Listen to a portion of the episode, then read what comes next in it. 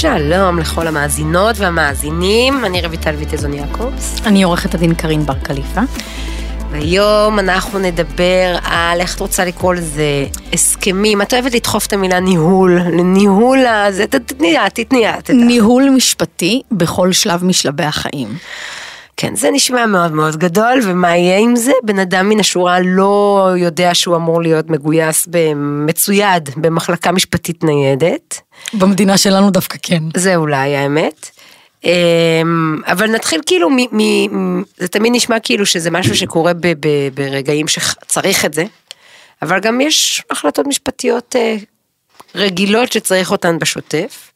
בין אם זה החלטה בנוגע לחשבון משותף כן או לא כשמתחתנים, או כשעוברים לגור ביחד ודברים כאלה, לבין השלב שנגיד, אמ, אני זוכרת שאחרי האסון שהיה באיטליה, אה, שבו נהרגו שני ההורים, והיה דיון משפטי חוצה מדינות, כולם סביבי התחילו לדבר על אה, צוואות ומה עושים עם הילדים ומה מורגשים לילדים, ועד למי מאיתנו שעוד לא הכיר כנראה את נושא ייפוי כוח מתמשך, ומתי ונכון לעזור להורים שלנו לדבר על זה, שלא לומר לעשות את זה. בקיצור, מלא מלא מילים עכשיו מפוצצות שאני, זה מתקדם מצידי להכיר, אבל אולי למאזינות ולמאזינים לא, אז אולי נעשה את זה, נעשה לזה סדר, אבל בואי תעזרי לעשות את זה לפי כרונולוגיה קצת. עם הכותרת המפוצצת של ניהול משפטי בשלבי החיים, ניקח גם את המילה פשטות. כי זה לא שיעור אקדמי וזאת לא הרצאה, אלא באמת אמ, ליצור לנו איזה שהן אבני דרך שכל זוג ואו פרט ואו בן ואו הורה יצטרך להתמודד איתם במהלך החיים, וכמו שאת אה, מבינה את איך שאני רואה את החיים, גם את זה צריך יהיה לנהל. וידע זה כוח, ויפה שעה אחת קודם, וכל שאר הקלישאות שאת לא סובלת. לא, אז בואי לא נתחיל. שאני לא סובלת, אני, אני כאילו אולי צינית לזה, אבל בעצמי אני בן אדם מאוד כזה. אה, אגב, בזכות חינוך ביתי, לצפות קודם כל הרע מכל. ואם הכל מסתדר אחר כך, או, איזה הפתעה, זה דווקא נחמד. אז דווקא מנקודת המבט ההפוכה, של עין טובה בחיים, ושל הרצון לשמר את מערכות היחסים הנפלאות שבנינו בעמל רב. על מי מנוחות. לא על מי מנוחות, אבל בעמל רב. בין אם זה בין בני הזוג ובין אם זה קשרי החאות בין אחים ובין אם זה מערכת היחסים המורכבת, המהממת, המצמיחה או המנבילה בין ההורים לבין הילדים. את כל הדבר הזה צריך לשים אליו לב כשמדברים על כסף, וזה מדובר בכסף גדול. כי בסופו של דבר, בואי נתחיל מההתחלה. זוג צעיר, מקסים, סטודנטים, עפים על החיים שלהם, רוצים להתחתן. אממה, הפערים בין המשפחות קיימים. יש משפחה אחת שהיא משפחה עמידה יותר, ומשפחה שנייה שהיא משפחה ממוצעת. אנחנו בתור הורים, לא יודעת, כל אחד וגישתו הוא, יש כאלה שאוהבים לתת לילדים שלהם ביד חמה, יש כאלה שאומרים לא, אחרי 120 ועד 120 השליטה, אבל גם אלו וגם אלו, בין אם מחליטים לתת מתנות משמעותיות, אני לא מדברת על 20, 30, 40, 50 אלף שקלים, אני מדברת על דברים, על סכומים גבוהים יותר, שבמקום לקחת אותם מבנק, אותו זוג יכול לקבל מהורי האם ואו מהורי החתן, חצי מיליון שקלים, 600, 700, 800 מיליון דירה, יש גם כאלה. אני תמיד אומרת, אני צוחקת עם החברות שלי, אני אומרת, זה דור הירושות. זה הדור שבמסגרתו עוד הילדים נהנים מהירושות. דור אחר כך, אם החבר'ה פה לא יתעוררו על חייהם וישחררו את הגראס, לא יהיו ירושות, פשוט לא יהיו. אבל נחזור לזה. אז מגיע זוג חמוד, ובאמת ההורים רוצים לתת, אבל מה? כולנו מכירים את הסטטיסטיקה של אה, אחוזי הגירושין במדינה, וכולנו יודעים שמתוך, כרגע ב-0309 מדובר על למעלה מ-50 אחוז, אז אנשים לא רוצים לשים את הכסף שלהם על קרן הצבי, אז הם אומרים, אתם רוצים שאנחנו נעזור לכם? אין בעיה, אנחנו ניתן את הסכום, אבל בכפוף לחתימה על הסכם הלוואה, או על הסכם ממון. עכשיו בואי נפשט את שני המושגים האלה, מה זה הסכם הלוואה? הסכם הלוואה, אנחנו בדרך כלל חותמים כשאנחנו לוקחים כסף ממישהו, בדרך כלל זה מהבנק. אנחנו חותמים על הסכם שמסביר מי לוקח, מה לוקח, כמה לוקח, מה הריבית, איך ומתי הוא מחזיר. זה ה base של הסכם הלוואה. מול בני משפחה, הרי בדרך כלל הורים נותנים מתנות לילדים שלהם. וכסף זה מטלטלין. ברגע שהכסף הזה ניתן, הוא עבר בהעברה בנקאית, ניתן במזומן, נמצא במעטפה ונמסר, זה done deal, הכסף הזה עבר. נגמר הסיפור, הוא שייך למי שהוא אוחז בו. בין אם זה חשבון בנק, ובין אם זה בן אדם. כאן הורים באים ואומרים, אנחנו רוצים לעזור לילדים, או יותר נכון, לשמור על העובדה שאנחנו נותנים מההון המשפחתי הפרטי שלנו לילד אחד, בדרך כלל גם יש כמה ילדים במשפחה, אנחנו לא רוצים שלעת גירושין הכסף הזה יתחלק בין הצדדים. אנחנו לא רוצים שלעת גירושין הגברת שהתחתנה והייתה נשואה שנה, שנתיים, שלוש, ארבע, חמש, שש, שבע, לא יודעת, תקבל חצי. למה? כי זה לא כסף שהיא צברה במאמץ משותף. זה לא סכום כספי שהצדדים האלה עבדו, עבדו, עבדו, עבדו, חסכו, ועכשיו הם קונים איתו בית. קרן, אני סכום- עוצרת אותך. אני, התפקיד שלי זה להיות ה- ה- הלא רציונלית. כי בשלב הזה יושבת הכלה הטריה, שאולי היא גם בהיריון ראשון, ומה שהיא שומעת זה אתם לא מאמינים בזוגיות שלנו, מה אתם חושבים שאני בורחת, כל החוסר היגיון עכשיו, או שלא, לא משנה, יוצא. ומה נכון. שאני ואת מנסות לבקש מהמאזינה והמאזין פה, זה לנסות שנייה לנטרל את כל הפן הרגשי. שזה המסר. המסר הוא לגמרי ויותר כלכלי. מזה, כל עוד זה נשאר, זה נשאר לילדים שלך. ולא רק כאילו- זה, את גם נהנית מזה. בואי, אני אסביר עד הקצה. את מקבלת עכשיו, לצורך העניין, מיליון שקלים. בעלך ואת, ואת חתמתם על הסכם ממון שמבטיח שמיליון השקלים שהוא קיבל על שמו מהוריו, ואו את קיבלת שמך מהורייך, נשאר על שמך במקרה של גירושין. זאת אומרת שאם תתגרשו, המיליון שקלים האלה יוצאים מהפול. בסדר? הם לא חלק מהכספים המשותפים. כל שקל מעל המיליון משותף, ולכן הוא יתחלק חצי וחצי. עכשיו, צריך להבין שלדברים יש משמעות משפטית עמוקה. ובפודקאסט של 20 דקות, חצי שעה, אי אפשר באמת להסביר אותם, אבל המטרה היא, קודם כל לפתוח לאנשים את הראש ולא לפחד מהסכמי ממון. וגם לא לבוא ולהגיד, וואלה, בגלל שעכשיו ביקשו ממני שאני אחתום על הסכם ממון, כי ההורים רוצים לתת מיליון שקלים, אז אני מעדיפה כבר לא לקבל את הכסף הזה, אני והבן זוג נבנה את החיים שלנו לבד, אנחנו לא צריכים את העזרה. שגוי, לא נכון. למה? כי בסופו של דבר, אם אנחנו יודעים שמערכת היחסים שלנו חזקה, איתנה ותעמוד באתגרים, אין שום בעיה לקבל את הכסף הזה, ולהבין שמה שלא נצבר במאמץ שלי, אני גם לא אקבל ממנו מחצית.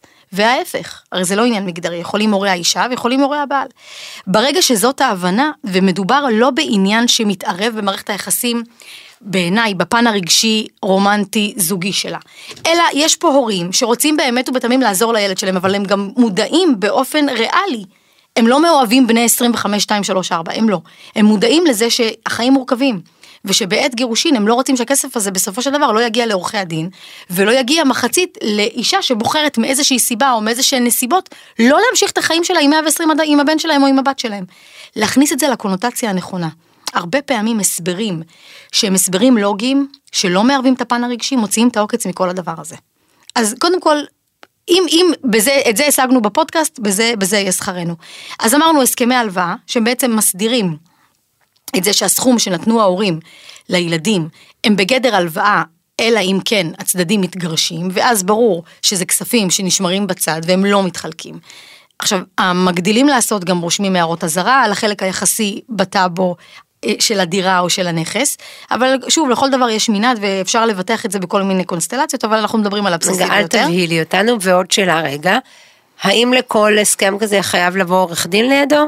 כן, או שמספיק כן. לכתוב בדף? לא, לא, לא. אני אבא נותן לך, לא, לולי. לא, אנחנו אוהבים, אנחנו אוהבים שהדברים מסודרים, הסכמי ממון, אנחנו יודעים שאם זה זוג שעומד להתגרש, גם צריך לאשר אותו בבית המשפט לענייני משפחה, כדי שיהיה לו תוקף משפטי והוא יקבל תוקף של פסק דין. אין מטרה לעשות כאילו חצי או בערך. המטרה היא, בטח בעולם משפטי, להתייעץ עם איש מקצוע, ולעשות את הדבר הזה כמו שצריך, בסופו של דבר זה הרבה מאוד כסף. וצריך להבין, תמיד כשאנחנו מדברים על הסכמי ממון, אני מנסה להסביר לזוגות הצעירים. אתם באים על מוכן, יש תמיד צד שבא על מוכן. יש פה זוג הורים שעבדו כל החיים שלהם. הרי הם מגיעים לשלב הזה בגיל 50, 60, 70, הם צברו את הכספים האלה לא כי הם נחתו עליהם איזשהו מקום, אלא כי הם עבדו עליהם, פשוט רוצים שלילדים שלהם תהיה התחלה יותר קלה. לקחת את זה בחשבון ולא מה שנקרא ליהנות מההפקר. אז להבין שגם אם באים ומבקשים ממך לחתום על הסכם ממון, כי עכשיו את באה לגור בנחלה, כי רוצים להטיב איתך ורוצים שתגורי במקום מהמם במושב, ויש לנו פרק נפרד על המושבים האלה, כן? זה צ'פטר נפרד מה שנקרא, להבין שבסופו של דבר את תהני, תהיה לך רווחה כלכלית, תהיה לך איכות חיים, תהיה לך רמת חיים שככל הנראה, אם היית מתחתנת עם פלוני שלהוריו אין נחלה, לא היית מגיעה אליה בדור הזה. אז להבין אותם ולהבין שבסופו של דבר הם עבדו על הדבר הזה כל החיים, שילמו משכנתה במשך 30 שנה. לא בא להם שיבוא חתן או תבוא כלה ותקלף להם חצי. אז צריך להפנים את הדבר הזה. זה לגבי הסכמי ממון והסכמי הלוואה. רגע, אני אבל, אני, זה יהיה פרק לא מסודר, תתמודדי. אני רוצה שנמשיך עם ההסכמי ממון בצד השני. רבים מאיתנו עברו בגילנו, מחתנים את ההורים, בפעם השנייה, בפעם ה... ויש הרבה פאניקה. עם הדירה, עם הזה, ואיך לשם נכנסים בעוד יותר עדינות, איך דואגים שמה שירשנו מההורה שנפטר, זה מה זה מסובך? זה מסובך מאוד, ולא רק שזה מסובך, זה גם מסובך משפטית. כי הרבה פעמים אנשים פשוט מתנהלים. זאת אומרת, הם נמצאים באיזשהו קשר, ואז לפעמים אנשים חיים, חיים משותפים או סמי משותפים בשתי דירות. הם לא, הם לא עוברים, היא לא מוכנה לוותר על המרחב שלה, הוא לא מוכן לוותר על המרחב שלו, אבל נוצר ביניהם איזשהו שיתוף. וכבר הכירה הפסיקה בידועים בציבור שחיים בשני בתים נפרדים. זה לא התנאי שצריך לגור תחת אותה קורת גג כדי לייצר את הסטטוס המשפטי של ידועים בציבור. ואז אם אחד מהם נפטר, פתאום אנחנו רואים תביעות כאלה של הכרה בסטטוס של ידועים בציבור, ואז מיד אחר כך הכרה במעמד המשפטי כלפי הרכוש של אותו בן זוג. ברגע שאתם רואים, וזאת האחריות בעיניי של ילדים, שבאמת, את, את מכירה, יש את השלב הזה, שאנחנו כבר לא נהיים רק הילדים, אלא אנחנו הופכים להיות ילדים הוריים קצת. כאילו, יש את הנקודה הזאת בחיים שהמשוואה טיפה טיפה מתהפכת. תפקידים. זה שלב מאוד מאוד קשה, כי גם עדיין יש לך ילדים קטנים, וגם עדיין יש לך ילדים, בגדול אתה קורס. כן. לגמרי, ואתה נדרש גם, גם להרחיב בעיניי את המנעד הרגשי שלך. כי הדמויות ההוריות שראית בהם, איזה צוק איתן, אבא, אימא, פתאום בהרבה מאוד דברים, בטח בעידן הטכנולוגי, בטח חסרי בעידן... אונים. חסרי אונים. ובאים אליך בשאלות ובתהיות ומה את אומרת, ו... ואז גם להיות אמיתיים עם עצמנו, אנחנו, גם אם אנחנו ה-go to של ההורים שלנו, כי אנחנו ילדים בכורים, כי אנחנו הקטנים שנשארו בבית אחרי שכולם הלכו ונש... ומה שנקרא אה, שקע האבק, לשתף את האחים, לא לעשות דברים מאחורי הגב. אמרנו בפרקים הקודמים, ואני אגיד את זה כל פרק ופרק, מערכות היחסים הם הדבר הכי חשוב שיש לנו בחיים. אז אנחנו ניקח את זה בחשבון גם אם ההורים באים להתייעץ איתנו, כי אנחנו האנשים שמבינים יותר. אז זה נוגע לחשבונות הבנק של ההורים, שבשלב כלשהו הם רצו שאתם תיכנסו שותפים בחשבון. ואז לא יגלו לכם, אבל הנה אני מגלה לכם שאם לא תחתמו על מסמך אריכות ימים, גם אם אתם תהיו שותפים בחשבון, הבנק לא ייתן לכם לגעת בכסף. אז זה לא מספיק שאתם שותפים בחשבון, ואני לא מדברת על ייפוי כוח, כי ייפוי כוח זה משהו אחר. שותפים בחשבון זה אומר שהחשבון מנוהל באבא, אימא ו/או רויטל. ואז לשלושתכם זה יחד ולחוד, לכל אחד מכם יש בעלות מלאה, הן בזכויות שנמצאות בחשבון והן בחובות שנמצאות בחשבון, אז אם אבא החליט להתפרע ולתת הלוואה לבן בחצי מיליון שקלים, את בבעיה רויטל. לכן הדברים צריכים להיות באמת עם היד על ההדק, במובן זה שאת לא יכולה להרים מזה ידיים. זה אחד הדברים שבאמת אני פתאום מבינה אותם.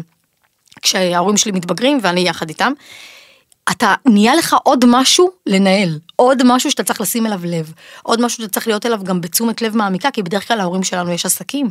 אז זה לא מתחיל ונגמר רק בחשבון בנק פשוט בין אבא לאמא, חשבון בנק משותף או חשבון בנק פרטי לכל אחד מהם, תלוי איך הם ניהלו את החיים שלהם הכלכליים, אלא יש פה גם עסק ומבנים וזכויות ומוניטין וכל מיני מילים שהן מפחידות הרבה אנשים. ובואי, אני לא, לא, לא בא לי, לא בא לי, אני המקסימום שלי זה עכשיו לקחת את הילדה לחוג, להחזיר אותה מהחוג, לא בא לי על הדבר הזה. אז בואי תעשי רגע סימנים, אני מצטערת כי עכשיו פה, אני, כאילו אנחנו רוצות לדבר על הזוגות הצעירים, אבל שנייה.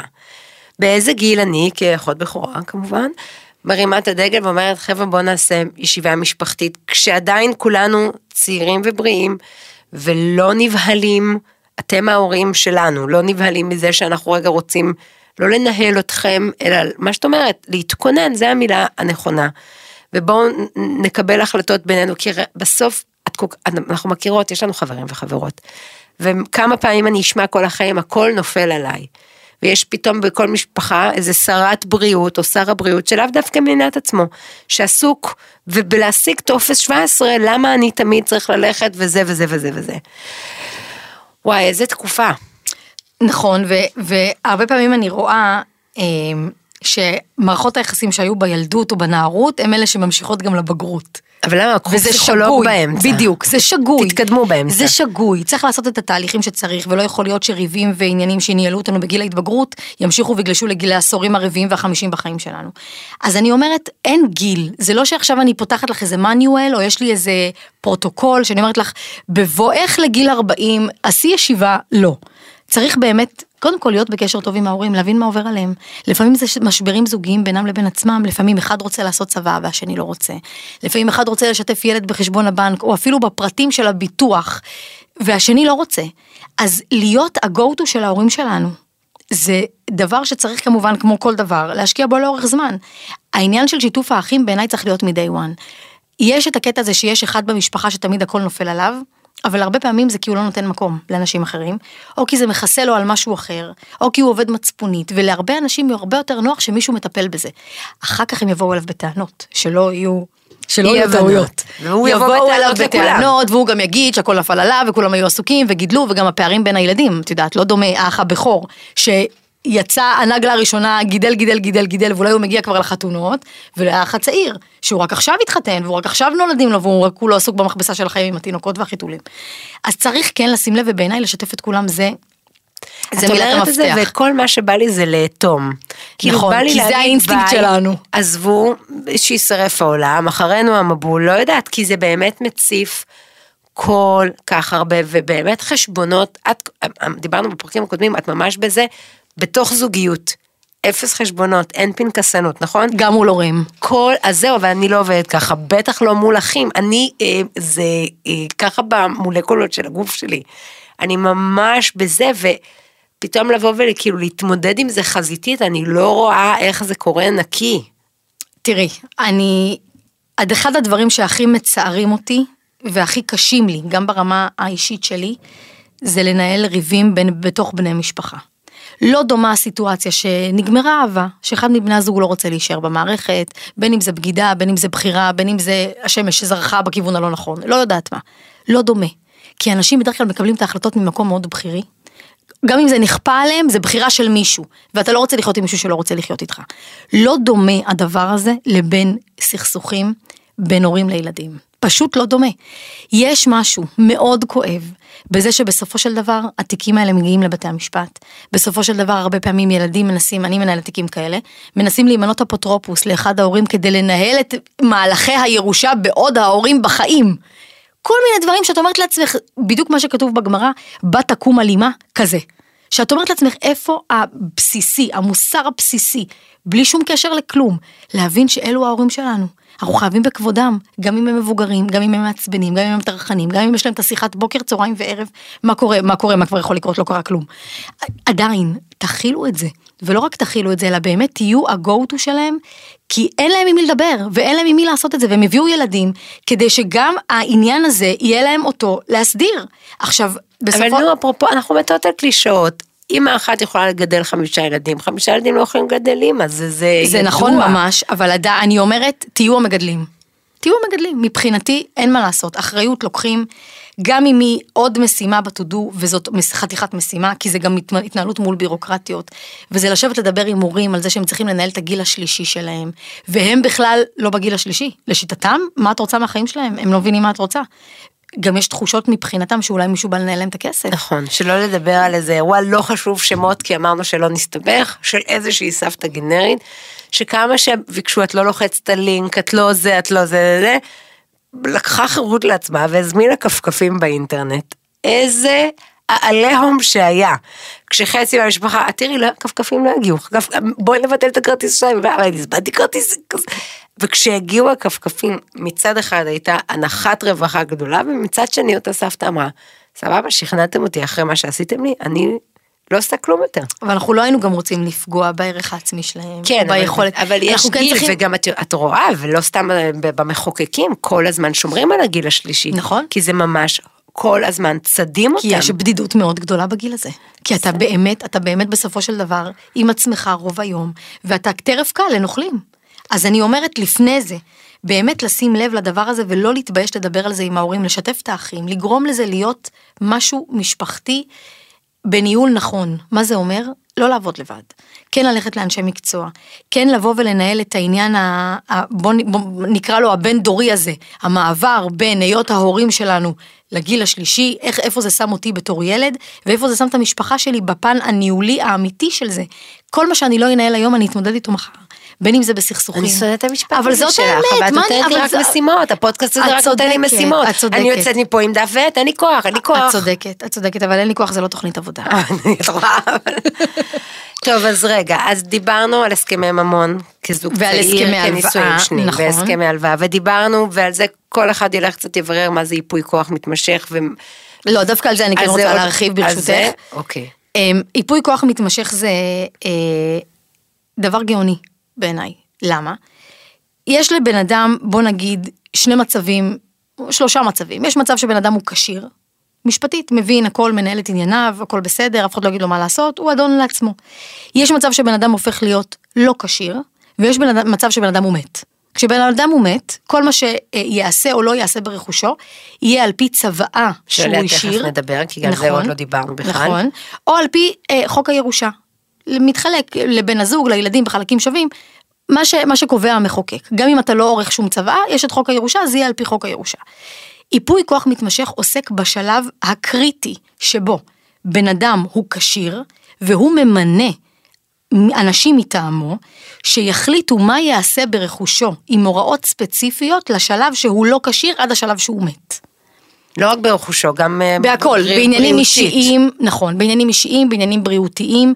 ייפוי כוח מתמשך עוסק בס- בסופו של דבר בשלוש סוגיות עיקריות. בסוגיה הרכושית, מה, מה יעשו עם הכסף שלי, מי ינהל אותו, איך ינהל אותו, מה יעשו בענייניי האישיים.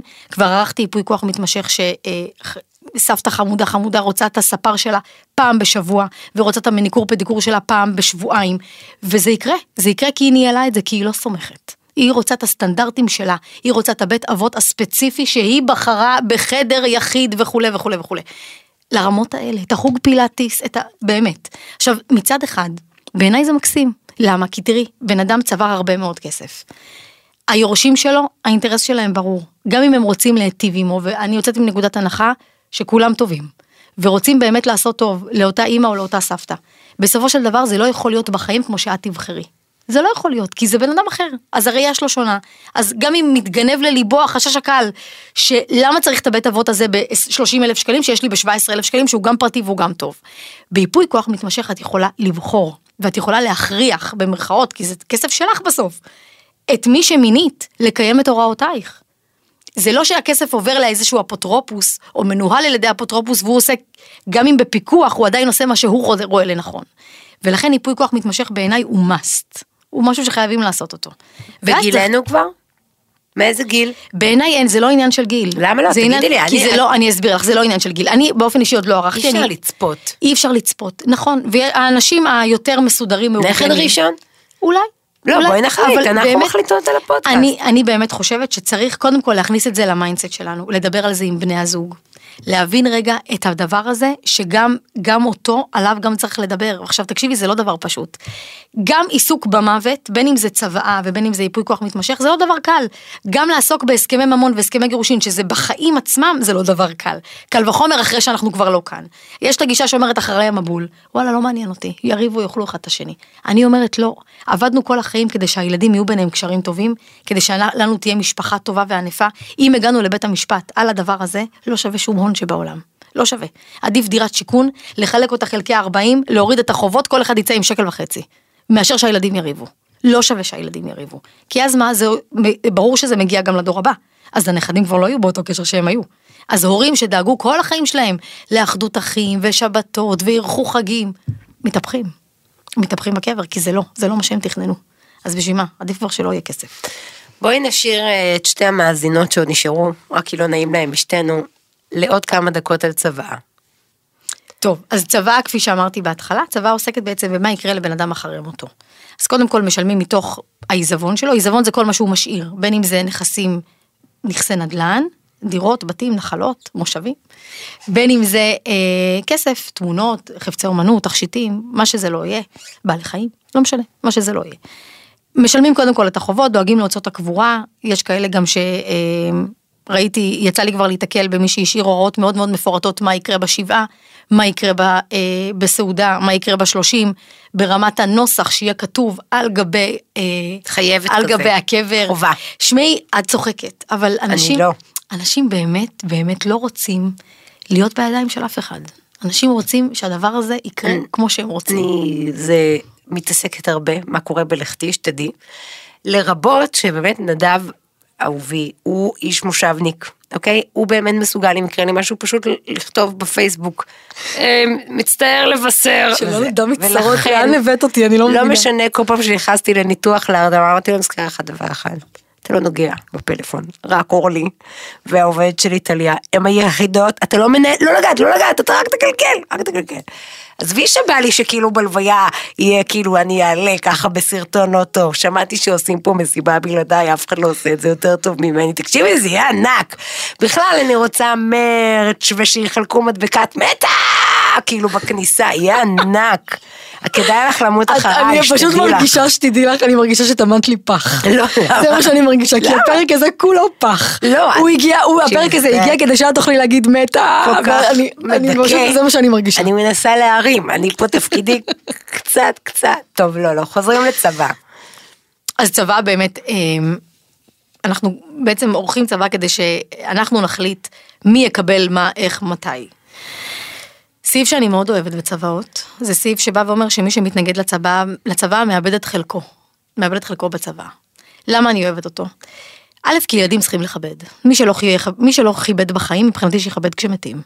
לא יכול להיות שהורה מחליט שהוא מוריש לילד חלק מסוים, והילד הזה לא מכבד את מה, ש... מה שאותו הורה אה, החליט. כמובן, אני לא מדברת על המקרים שבהם יש השפעות בלתי הוגנות, וכל מיני נשמות טובות שדקה לפני המוות לקחו את הצבא אה, הקודמת שהייתה, וערכו צבא חדשה, ואנחנו מכירים את החוק, שהצבא האחרונה היא מה שקובעת, ואז שולחים את כל המשפחה המהממת הזאת לנהל שנים של הליכים על מה, איזה צבא היא בתוקף, האם הצבא האחרונה או הלפני האחרונה, והאם הצבא האחרונה נחתמה תחת השפעה בלתי הוגנת, וכל העניין של הזקן המוחלש שאנחנו מכירים היום אה, בבית המשפט, שבעצם זקנים שמשתלטים עליהם, או ילד אחד שמטפל בהם טיפה יותר, לשיטתו, או, או גם בפ, בפן העובדתי, ועדיין מוצא לנכון, תוך כדי החיים של אותו זקן, להעביר במתנה דווקא לו. את הכספים ואת הדירות ואת, ה, ואת הנכסים.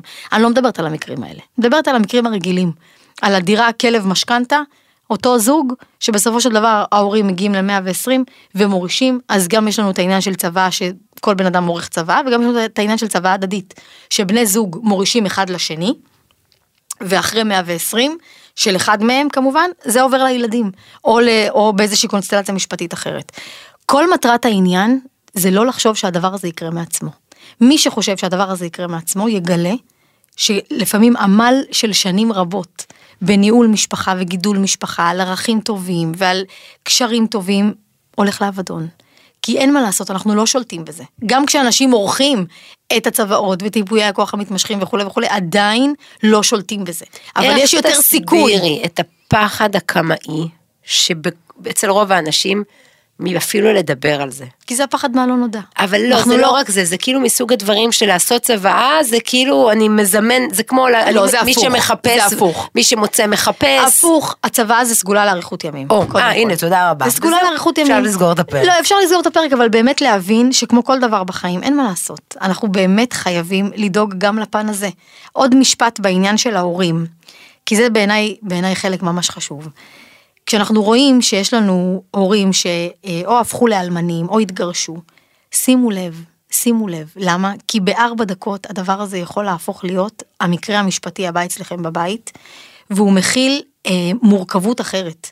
גם אם יש בן זוג עם ילדים משלו, וגם אם זה, גם, גם אם זאת בת זוג שעדיין בסופו של דבר לא רוצה לחיות לבד, והכניסה הביתה את בן הזוג שלה.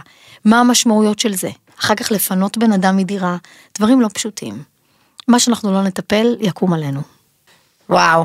אה, אוקיי, כנראה לא תאזינו לפרקים הבאים. לא, בואי נישאר עם אה, צבא, זה סגולה לאריכות ימים. נשאר עם צבא זה סגולה לאריכות ימים, ועם זה שגם אם ההורים רוצים לתת כסף, אז אין בעיה לקבל אותו ולהבין שמה שלא צברנו, שיהיה. לא נקבל חצי. מסודר. שיהיה מסודר. ושיהיה. בבריאות. ועוד משימות. ועוד משימות. אבל הכל לא- באהבה. זה נכון.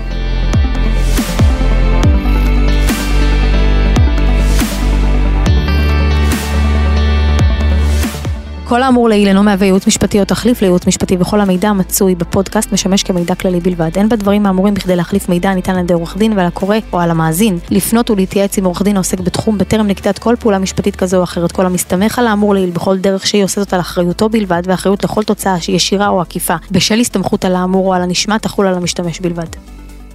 הוקלט באולפני אדיו, המשווקת את ספוטיפיי בישראל.